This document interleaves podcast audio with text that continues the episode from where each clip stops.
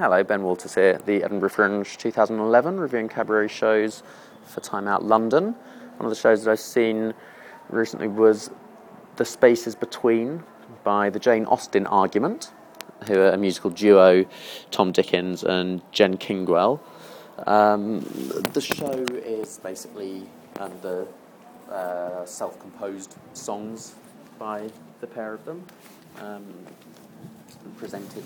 Uh, with their sort of stories about their lives and friendship. Um, very impressive songs musically. Um, they sort of uh, remind me a little bit of Amanda Palmer, who they've worked with, uh, maybe Regina Spektor, Fiona Apple, that, that neck of the, the musical woods. Um, they deal with things like uh, bittersweet breakups and drunken Facebooking um, and The Wizard of Oz is in there as well.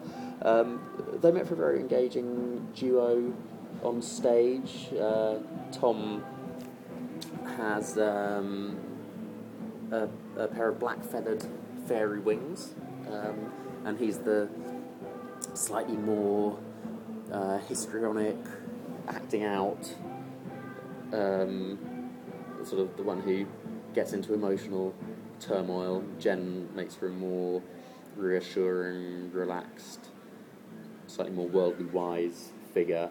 Um, their their friendship is, is very obvious on stage and, and very affecting and sweet, um, and certainly adds to the appeal, um, as well as the way that their their voices sort of intersect and interlock.